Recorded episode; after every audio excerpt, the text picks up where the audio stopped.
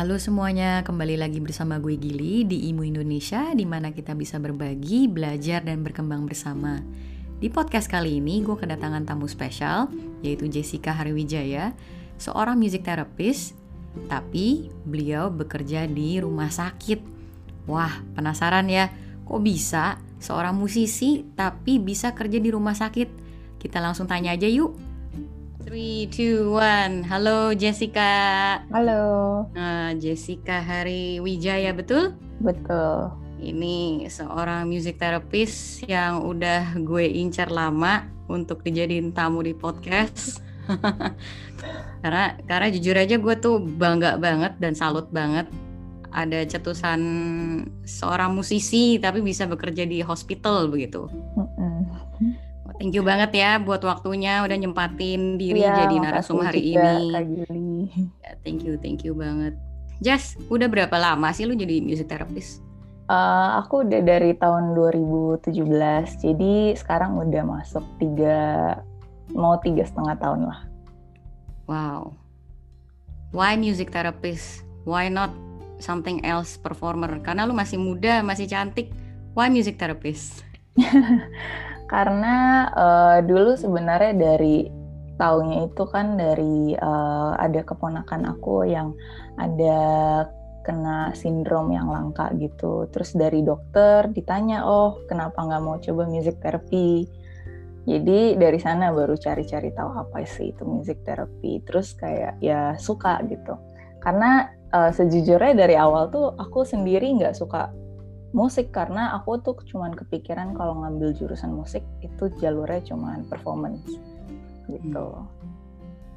Nah itu udah menjadi common thoughts-nya orang-orang yeah. ya. Kalau ngambil musik pasti enak jadi performance, eh yeah. performer. Kalau nggak jadi edukator gitu. Mm-hmm. Either either dari salah satu itu. Wow, wow. Kalau boleh tahu sindrom apa uh, ponakannya? Uh, Angelman syndrome. Apa itu? Jadi itu sindromnya itu kayak bakal banyak flapping, terus disebut angel man karena anaknya itu kelihatannya seneng terus. Jadi mukanya itu selalu senyum, selalu ketawa, terus suka main sama air. Jadi bener-bener spesifik sih, main sama air, banyak flapping. Jadi uh, kebalik uh, perbedaannya sama anak autis, autis itu kan repetitive movementsnya itu bisa banyak, bisa gini, bisa apa. Kalau ini selalu flapping kayak penguin gitu. Jadi selalu kelihatannya itu uh, simptomnya itu kayak ya anak seneng gitu. I see, mm -hmm. I see. Jadi itu wow. gangguan perkembangan. Hmm, I see, I see. Wow, Ba luas banget ya spektrum apa yeah. ABK ini tuh luas mm -hmm. sekali ya. Mm -hmm. Wow, tadi kamu sempat mention flapping, aku udah kepikirannya, wah ini autism bukan gitu? Iya. Yeah, uh. mm -hmm. Wow. Cuman bedanya wow. itu mereka ada kayak obsesi sama air. Jadi dikasih main air uh, itu bisa lama banget berjam-jam. Dan kalau nggak bisa eh, nggak uh, dikasih airnya gitu dia bisa main sama air liurnya sendiri. Untuk dia lihat kayak ada bubbles kalau dia tiup aja itu dia udah seneng banget. Jadi bisa main sampai tiga jam.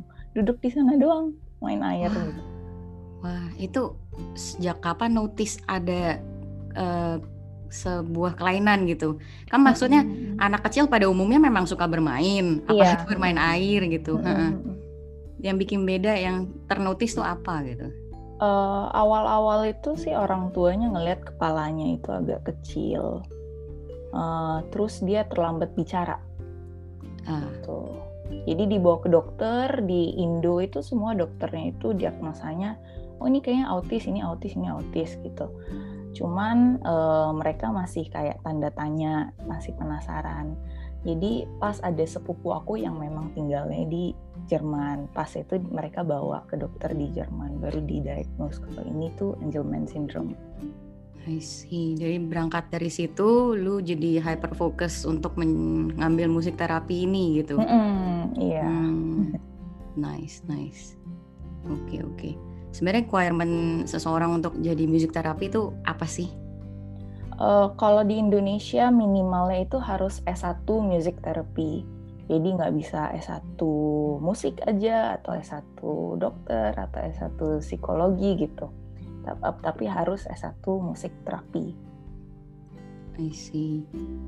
Berarti nggak cukup ya dengan seseorang bisa mainin musik aja dan tahu teori dasar terus jadi apply jadi music therapist gitu nggak bisa ya berarti? Hmm, nggak bisa. Hanya bisa itu apply jadi music therapy student karena itu fondasi dasar kita untuk masuk kuliah musik terapi gitu. Jadi bukan even dokter pun juga music therapist even dokter pun juga belum tentu bisa ya berarti ya? Belum karena kita banyak pelajaran uh, music terapinya yang di uh, kuliah kedokteran itu nggak ada. Terus selain itu kita kan juga belajar psikologi. Habis itu uh, kita ada praktikum khusus musik terapinya itu. Jadi itu yang hmm. agak beda gitu. Hmm I see, I see, I see. Nah, ini yang menarik di sini kan lu sebagai music therapist lu bisa kerja di hospital itu wow it's a mind blowing thing for me gitu. Di luar sana memang udah banyak ya tapi di Indonesia kayaknya baru satu-satunya Jessica ini kayaknya ya. Iya dari zaman aku sampai sekarang sih setahu aku belum ada. Dulu pernah ada tapi udah programnya udah uh, di terminate. Jadi huh sampai sekarang setahu aku sih hanya di Silom dan hanya aku yang kerja sebagai med medical music therapist. Wow, cool. Jadi sebenarnya requirement apa sih yang diperluin seorang music therapist buat bisa kerja di hospital tuh apa gitu? Hmm, biasanya sih tergantung rumah sakitnya. Jadi uh, tergantung requirement dari rumah sakitnya itu butuh background experience itu di mana. Kalau di Siloam kita minimal harus NMT, S1 Music Therapy dan NMT. Jadi NMT itu Neurologic Music Therapy. Tuh. I see, I see. Hmm, yang membuat lu memutuskan untuk mendalami music therapy ini sampai ke jurusan lebih khusus lagi which yang lu mention barusan NMT berarti neurologis neurologi ya mm -hmm. Mm -hmm. lebih ke arah medis ya berarti ya uh, uh, iya Uh, jadi hmm. NMT itu bukan medis sih. Jadi itu lebih kayak teknik music therapy, tapi basis knowledge-nya itu, basis teorinya itu dari neuroscience. Wow. Gitu. Wow. Yang membuat lo memutuskan untuk mendalamin ini apa? Hmm, karena dari sebenarnya dari awal aku masuk music therapy aku kira bakal aku kerjanya sama anak ABK kebanyakan. Karena balik lagi dari alasan awal masuk music therapy kan karena alasan itu. Uh, dan aku tuh dari awal cuma kepikiran oh music therapy ya sama anak autis gitu biasanya orang-orang ngertinya itu. Cuman habis kita banyak terekspos waktu uh, di kuliah, oh ternyata ada gitu yang kerja di rumah sakit dan pas aku praktikum itu aku kesulitan banget untuk cari tahu music therapist yang kerja dari rumah sakit itu siapa dan di mana. Jadi uh, dari sana sih aku tertariknya karena uh, di bidang medis itu ya satu rumah sakit itu kan semuanya sakit. Jadi yang paling sakit dari yang tersakit. Makanya masuk di rumah sakit gitu jadi banyak banget orang yang butuh di dalam rumah sakit, tapi sayang banget music therapy sama sekali nggak ada gitu di rumah sakit apa pun di Indonesia. Jadi dari sana sih tertariknya. Plus case load-nya juga menarik-menarik semuanya. Ah, isi, isi, isi. Hmm. Jadi kan lu bilang handle patient yang tersakit dari yang paling sakit gitu. Iya. Jadi kondisi pasien seperti apa sih yang biasa lo handle di rumah sakit tuh yang yang punya kondisi seperti apa? Hmm, sebenarnya uh, dengan kondisi apa pun bisa, usia apa pun bisa. Uh, jadi, tapi kebanyakan yang aku handle itu dan specialty aku juga di pasien stroke, uh, pasien dengan traumatic head injury, jadi biasanya itu kecelakaan, jatuh, uh, kebanyakan sih kecelakaan mobil motor gitu. Terus setelah itu pasien onkologi, jadi yang uh, ada kanker atau tumor. Terus anak eh, anak-anak kebutuhan khusus ada juga sih, cuman kebanyakan itu sih yang stroke segala macam. Sama pasien uh, neurodegeneratif. Jadi dia kayak Parkinson, yang tremor-tremor, terus Alzheimer, demensia, yang kita kenal itu sebagai pasien pikun gitu. Mm, mm, mm. Wah, menarik banget nih. Yang pengen gue tanya jadinya, wah banyak banget pertanyaan yang jadi keluar di kepala gue nih. Tadi lu sempat mention pasien injury karena kecelakaan. Mm -mm. Itu dikasih music terapi benchmarknya apa kalau mereka tuh mengalami kemajuan, mengalami progres dari mm-hmm. uh, terapi yang lu berikan gitu? Mm-hmm. Uh, jadi untuk music therapy pasien itu nggak selalu ada progres. Jadi bisa aja regress atau menurun gitu. Uh, makanya aku tekankan lagi kenapa penting ada pendidikan musik terapi karena bayangin kalau non music therapist yang kayak menghadapi pasien ini uh, pasti dia nggak bakal bisa point out itu tuh regress gitu. Gitu. Jadi uh, sebagai music therapy kan kita harus udah dilatih observasi itu harus detail. Terus harus tahu misalnya ada regress udah harus cari tahu tuh kenapa. Terus misalnya apakah tekniknya yang nggak cocok atau aktivitasnya kurang cocok atau pemilihan uh, instrumen atau pemilihan musiknya kurang cocok. Tapi biasanya kita tahu apakah ada progres atau ada penurunan itu dari assessment. Jadi awal kita ketemu pasien kita ada initial assessmentnya. Lalu setelah uh, beberapa sesi atau setiap sesi bahkan biasanya kita reassessment atau namanya follow up, follow up assessment Nah, asesmen itu tergantung lagi kondisi pasien itu apa, kebutuhannya apa. Misalnya kalau memang pasien itu dengan uh, koma, pasien yang koma atau gangguan kesadaran, biasa kita lihat dari uh, ada namanya itu Glasgow Coma Scale. Jadi ada skalanya apakah naik atau turun gitu. Uh, terus misalnya pasien dengan gangguan memori, jadi kayak pasien demensia, Alzheimer gitu, atau stroke juga ada biasanya. Nah, kita biasanya ada tesnya. Jadi tes memori kognitif misalnya, itu kita ada tes MMSE lah, MOCA tes. Terus misalnya pasien jalan itu juga ada tesnya gitu. Ada tes yang standardized-nya, yang non-musical test. Jadi contohnya ada TUG itu time up and go itu untuk tes uh, latihan jalan, assessment jalan. Uh, karena kita latihannya kan banyak, jadi itu juga kita harus belajar cara assess pasien itu seperti apa, biar kita tahu gitu progresnya itu apa, atau ada penurunan, penurunannya karena apa. Jadi mendetail sekali sih itu. Wow, wow. Tapi bisa kasih contoh nggak progres yang pernah lu uh, alami ketika lu hmm. memberikan terapi ini ke pasien injury dari kecelakaan gitu? Hmm. Contohnya seperti apa? Uh, contohnya uh, misalnya dulu itu aku ada pasien dengan demensia.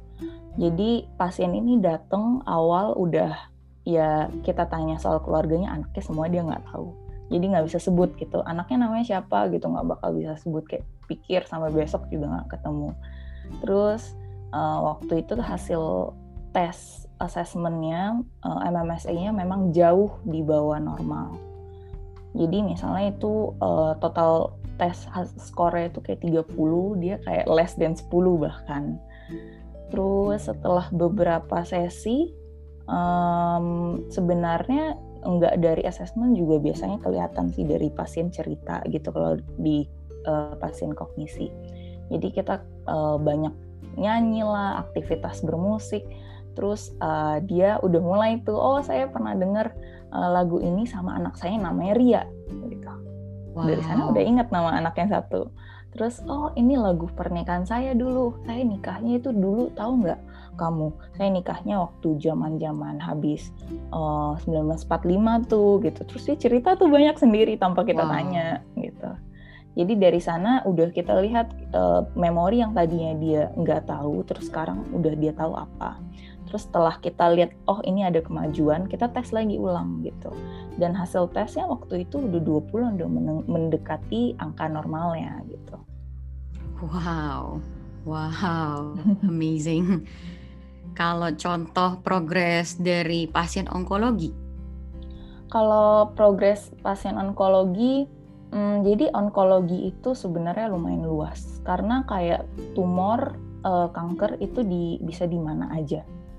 Uh, yang paling banyak aku tangani biasanya brain tumor atau brain cancer.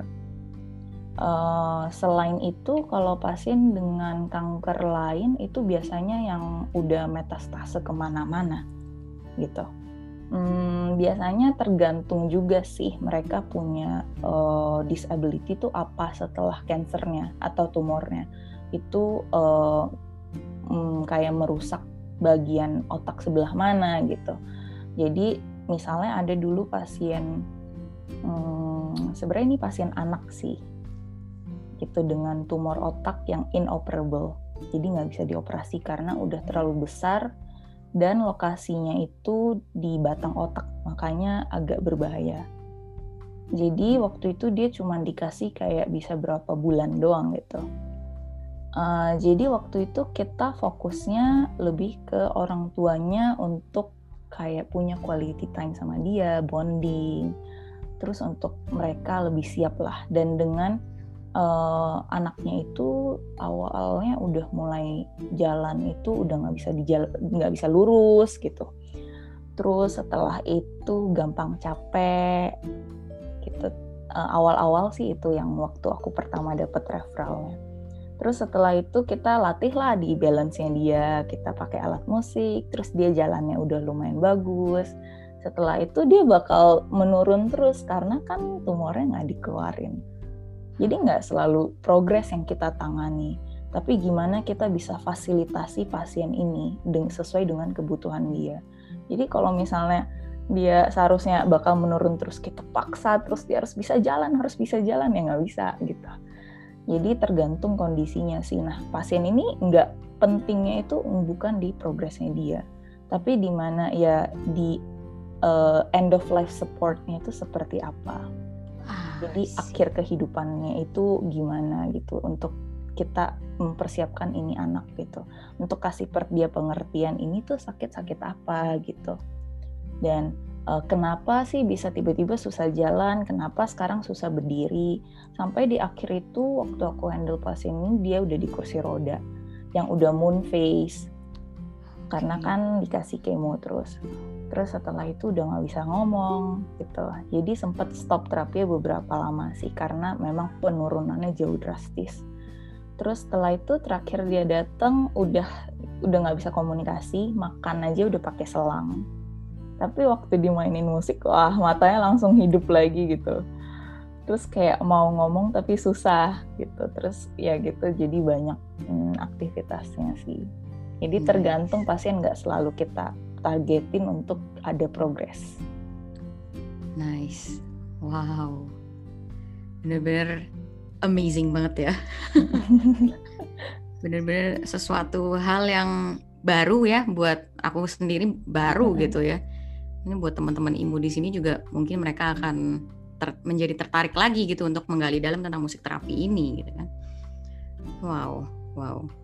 Jadi sebenarnya siapa aja itu bisa mendapatkan ini ya terapi yeah. musik ini ya mm-hmm. nggak ada batasan umur nggak ada batasan yeah. kondisi ya tapi balik lagi biasanya uh, apa kita setelah assessment kita ada kayak treatment plan-nya itu kita rencananya apa gitu jadi mm, memang agak luas sih.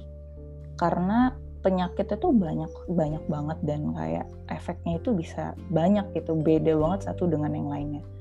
Bahkan um, misalnya pasien stroke pasien stroke A dan B dua-dua itu bisa beda gitu. Mereka punya uh, apa pengaruh dari stroke itu. Gitu. Makanya kenapa pendidikan musik terapi itu penting sekali itu nggak bisa dilewatin sih sama teman-teman ini Ibu Jessica udah emphasizing ya iya. pendidikan musik terapi itu penting sekali nggak bisa sembarangan ya berarti ya Iya, nggak bisa ada uh, sertifikasi apa pun yang mengganti sarjana itu sendiri. Karena biasa kalau kita tahu sertifikasi itu kan training beberapa hari. Sedangkan kita sarjana itu empat tahun. Bener-bener tangisan dan darah dalam empat tahun itu. Jadi ya nggak bisa dibandingin lah gitu. tapi misalkan kalau sertifikasinya trainingnya begini, uh, mungkin uh, di training tentang teknik musik terapi. -huh. tapi tidak uh, menjanjikan bahwa dia bisa menjadi musik terapi gitu, boleh? -huh. Hmm, boleh selama teknik itu akan dipakai bukan sebagai labelnya itu music therapy. Jadi misalnya contoh kita ada salah satu teknik namanya uh, misalnya um, improvisasi gitu. Terus uh, setelah orang ini dapat training improvisasi secara musikal, jadi clinical improvisation, terus dia mau praktekin nih misalnya ke muridnya, murid uh, pianonya misalnya Nah, teknik itu dia nggak bisa label sebagai eh kita music therapy ya, gitu. Nggak bisa. Hanya ini kita improvisasi gitu. Jadi nggak bisa sebut itu labelnya music therapy karena itu bukan, karena yang jalanin bukan music therapist. Balik lagi kayak misalnya dokter. Uh, ada orang yang ikut sertifikasi kedokteran bermacam-macam tapi nggak ada S1. Apakah orang itu disebut dokter? Apakah konsul dengan orang itu disebut dengan konsul dokter? Kan enggak gitu nice ya ya dimengerti wah ini bener-bener nih ini sesuatu pelajaran yang penting banget ya soalnya yeah. ah kita ini tinggal di lingkungan yang di mana orang-orang tuh gampang termakan sama iklan gitu yeah. memberikan sertifikasi ini terus mm -hmm. lalu menganggap dirinya sudah qualified gitu untuk mm -hmm. apa menjadikan dirinya di profesi tersebut gitu kan. Mm -hmm. Hmm, hmm, hmm, hmm, hmm. Wow. Ini soalnya yang bikin menarik adalah uh, gue pribadi dulu sempat attend uh, trainingan seperti ini gitu kan. Lalu ada satu peserta uh, ngomong begini gitu. Wah ternyata music therapy seperti ini ya setelah -hmm. dia, dia ikut yeah. trainingannya. Wah music therapy itu ternyata seperti ini ya ternyata uh, apa yang saya sudah lakukan selama ini ternyata sudah mengandung music therapy. Terus uh -uh. maksudnya apa gitu kan? Ya jadi ternyata uh, beliau itu menyatakan begini, dia selama ini sudah sering berkunjung ke rumah sakit uh -uh. Dengan kelompok teman-temannya, sekomunitasnya, datengin pasien-pasien yang dirawat di rumah sakit untuk uh dinyanyiin lebih ke kunjungan penghiburan gitu loh. Oh, uh, uh, gitu. Nah, Jessica bisa jelasin gak tuh? Maksudnya bedanya apa jadinya kalau teknik music therapy ini sama uh kunjungan seperti itu tuh apa gitu? Jadi kalau di tempat aku biasanya kita label itu bedside musicians gitu. Jadi yang bisa datengin ke pasien misalnya nyanyiin lagu. Tapi kalau misalnya aku taruh aktivitas yang aku biasa lakukan sama pasien aku dengan bedside musicians itu bakal beda banget. Karena biasanya bedside musicians datang nyanyi gitu. Atau misalnya minta pasiennya nyanyi gitu. Cuman perbedaannya ya dari kualifikasinya, edukasinya, otomatis bakal ngefek ke intervensi musiknya gitu. Uh, dan pasien apa yang diberi juga bakal nggak uh, uh, bisa seluas itu. Misalnya pasien yang nggak bisa bangun yang koma atau pasien yang nggak bisa ngomong gimana diajak nyanyi gitu. Gimana dia tahu cara handle itu handle pasien dengan kondisi seperti itu gitu. Uh, dan perbedaannya sebagai kita music therapist kita itu nggak hanya fokus di penghiburan gitu memang kita mau fokus uh, pasien itu uh, tetap dia enjoy treatmentnya, enjoy dia punya waktu di sana. Tapi balik lagi luas sekali hanya uh, selain hanya penghiburan. Karena kita kenal musik itu sebagai hiburan karena musik itu terapeutik gitu buat kita kita dengar lagu terus misalnya senang atau misalnya lagi stres dengerin lagu. Tapi walaupun musik sendiri itu terapeutik, gak semua aktivitas dengan musik itu musik terapi gitu. Jadi uh, karena bakal beda sekali tekniknya gitu. Nggak kita nggak hanya nyanyi-nyanyi sama pasien aja, nggak hanya nyanyi pasien bangun gitu. Nggak hanya nyanyi terus pasien udah langsung bisa jalan gitu. Uh, tekniknya banyak, teorinya banyak. Jadi jauh banget dari bedside musician saja. Cuman kita sebagai music therapist juga bisa jadi bedside musicians. Cuman bedside musicians nggak bisa jadi music therapist. Kayak gitu. Oke, ini menjawab sekali sih, menjawab sekali. Wow. Nih, dengan kata lain kan jadi music therapist apalagi yang kerja di hospital sama kan dengan tenaga medis yang lain gitu kan pasti ada kode etik yang lu nggak boleh langgar kan boleh iya. nggak yeah. sharing sedikit batas-batas profesionalisme seperti apa sih yang nggak bisa nggak boleh dilanggar gitu hmm, kalau kita kode etik musik terapi sendiri itu ada uh, lumayan banyak. Jadi misalnya kita harus bisa uh, respect uh, kliennya harus bisa respect pasiennya. Dengan contohnya uh, kita harus respect dia punya confidentiality. Jadi misalnya dia punya data kita nggak bisa seberluaskan, kita nggak boleh cerita ke siapa-siapa. Nggak mungkin aku ada pasien terus aku cerita misalnya ke Kak Gili, Kak Gili tahu nggak ada pasien ini kecelakaan, namanya Ibu Ria gitu. Dia ternyata tinggal deket rumah Kak Gili loh. Gitu. Kan nggak nggak mungkin. Jadi biasanya kita harus uh, kita harus bisa respect ke pasiennya uh, respect dia punya uh, apa data, respect juga dia punya um, hak sebagai pasien. Terus juga kita harus utamakan dia punya kayak patient care seperti apa. Jadi uh, harus hati-hati misalnya uh, dia patient safety tetap harus pertama, tetap harus prioritas. Lalu uh, sebagai music therapist kita juga harus ada integritas, uh, harus ada compassionnya, harus kita bertindak sesuai dengan uh, compassionnya kita. Terus misalnya uh, kita harus kayak uh, bisa apa ya, tetap misalnya ke pasien itu bisa strive for excellence untuk pasiennya. Jadi lumayan banyak sih kode etisnya itu. Wow. Kira-kira itu private and confidential ya iya mm -mm. jadi nggak bisa kita lagi terapi kita foto-foto kita upload ah. di sosial media nggak bisa gitu. wah wah wah wah nih justru tadi baru mau nanya nih kalau kira-kira mau ngelihat uh, kerjaan sehari-harinya seorang music therapist di rumah sakit seperti apa berarti mm-hmm. nggak boleh di share sama sekali ya uh, boleh kalau kita dapat konsen jadi ah. setiap sesi itu kalau aku uh, ketemu pasien dan kita mau rekam, pasien itu harus tanda tangan consent form oh. atau sebutannya informed consent. Jadi dalam consent form itu mereka bakal tanda tangan apabila mereka setuju videonya dibagikan sebagai edukasi. Gitu. Jadi beberapa video pasien aku memang ada yang uh, banyak yang aku bawa ke seminar-seminar uh, itu semua video yang aku bawa udah atas tanda tangan pasien atau dengan konsen pasien gitu. Jadi misalnya kita udah dapat data videonya pun karena kita biasanya selalu videoin karena biasanya kelihatan progresnya dan bisa dikasih lihat ke keluarganya. Terus uh, nah video itu kalau aku mau pakai itu aku harus minta izin. Karena kalau misalnya pasien uh, tahu kita pakai videonya sembarangan kan trust itu jadi nggak ada Sedangkan uh, untuk hubungan pasien dan uh, terapis itu sangat penting sekali ada trust itu di sana.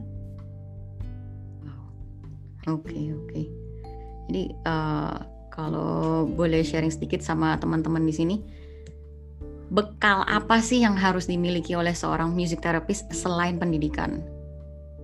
Hmm, uh, mentality yang pasti. Karena yang kita hadapi itu uh, pasien yang apa ya?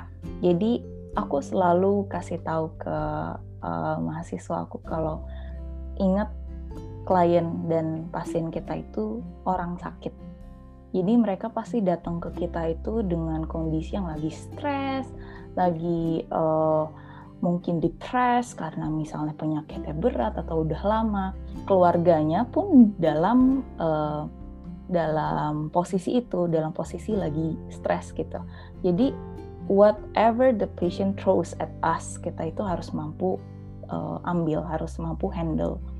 Uh, bedanya lagi sama misalnya uh, anak murid uh, musik misalnya, datang kan happy happy hari ini mau belajar musik nih gitu Sedangkan kalau pasien itu ya semuanya sakit, bisa aja datang ke sana kita itu dimarah-marahin atau dilempar alat musik ada juga gitu, dipukul wow. ada juga. Tapi kan biasanya ada underlying conditionnya. Mungkin dia memang ada gangguan di otak yang menyebabkan dia nggak bisa regulate itu dia punya action gitu. Jadi dia nggak disadari ya dipukul kita gitu misalnya.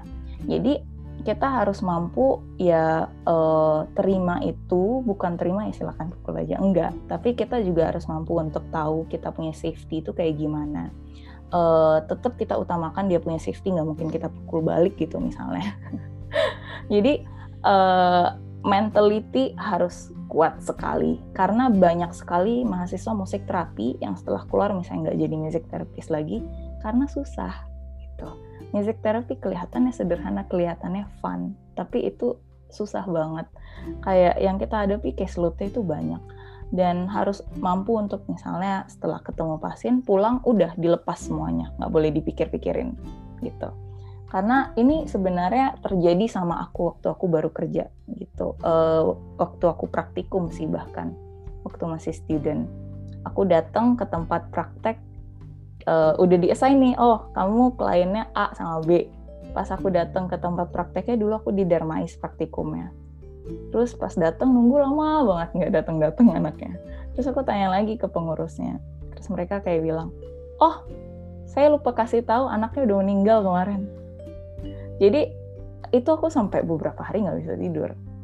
Kayak first encounter terhadap death yang nggak langsung gitu kan padahal aku nggak pernah ketemu anaknya. Cuman ya kaget aja gitu.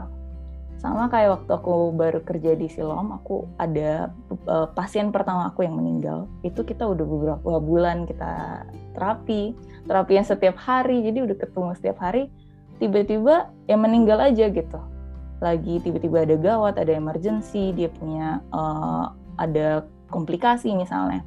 Terus udah hilang gitu nggak ada lagi orangnya. Jadi mental harus kuat banget apalagi kalau kerja di rumah sakit sih itu biasanya utamanya. Terus selain itu juga harus ada compassion itu. Karena uh, misalnya aku deh aku kerja di rumah sakit aku juga hanya mikirin oh aku dapat gajinya gitu. Dapat gaji pulang. Oh aku kerjain pasien demi gaji aja. Nggak bisa. Karena tanpa compassion itu ya kerja kita bakal sia-sia nggak ada arahnya. Gitu. Harus ada empathy itu untuk pasien. Tapi rata-rata uh, students yang udah masuk ke training music therapy atau ke uh, kuliah musik terapi itu udah ada lah empatinya ada callingnya itu udah pasti ada. Tapi itu penting banget nah yang menarik di sini begitu banyak apa ya namanya kayak beban mental ya karena yeah. pekerjaannya. Sebagai seorang music therapist sendiri, lu ada wadah nggak untuk ngebuang itu semua gitu? Apakah lu juga ngelakuin konseling sama psikolog kah atau counselor apa gitu? Ada nggak? Uh, jadi sebagai mahasiswa music therapy kita juga dilatih untuk tahu burnout itu apa untuk tahu cara handle burnout atau prevent burnout itu seperti apa. Jadi kalau music therapist di luar negeri itu keharusan untuk mereka itu counseling sama psikolog. Kalau di Indonesia karena asosiasinya kita lagi on the way sih.